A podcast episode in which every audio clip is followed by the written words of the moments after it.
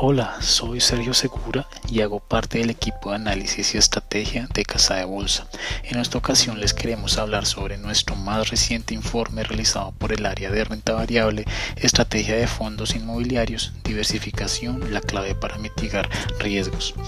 Este informe busca analizar el impacto de la actual coyuntura que ha provocado el COVID-19 sobre los vehículos inmobiliarios en Colombia, en especial en los vehículos PEI y TIN de esta manera, destacamos que la diversificación por sector económico y por arrendatario juegan un papel fundamental a la hora de mitigar riesgos.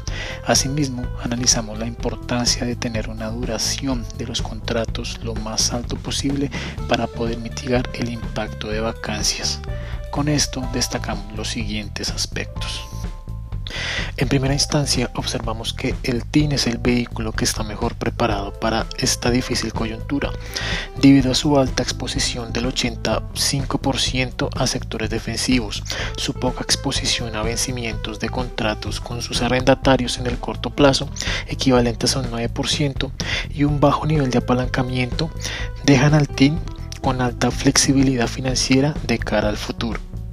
Si observamos al vehículo inmobiliario PAY, encontramos que este se encuentra mucho más diversificado en sectores como el financiero, logístico, alimentos, transporte y comercial. Posee niveles de deuda muy por debajo de su límite establecido y unos niveles de efectivo más caja operacional para cubrir sus gastos operacionales por cerca de 9,5 meses. No obstante, esto lo consideramos positivo. Su exposición al sector comercial equivalente al 34%, su concentración de vencimientos de contratos del 23% en menos de un año y su bajo nivel de apalancamiento cercano al 25% harían que este vehículo del mismo modo reciba un impacto durante la cuarentena.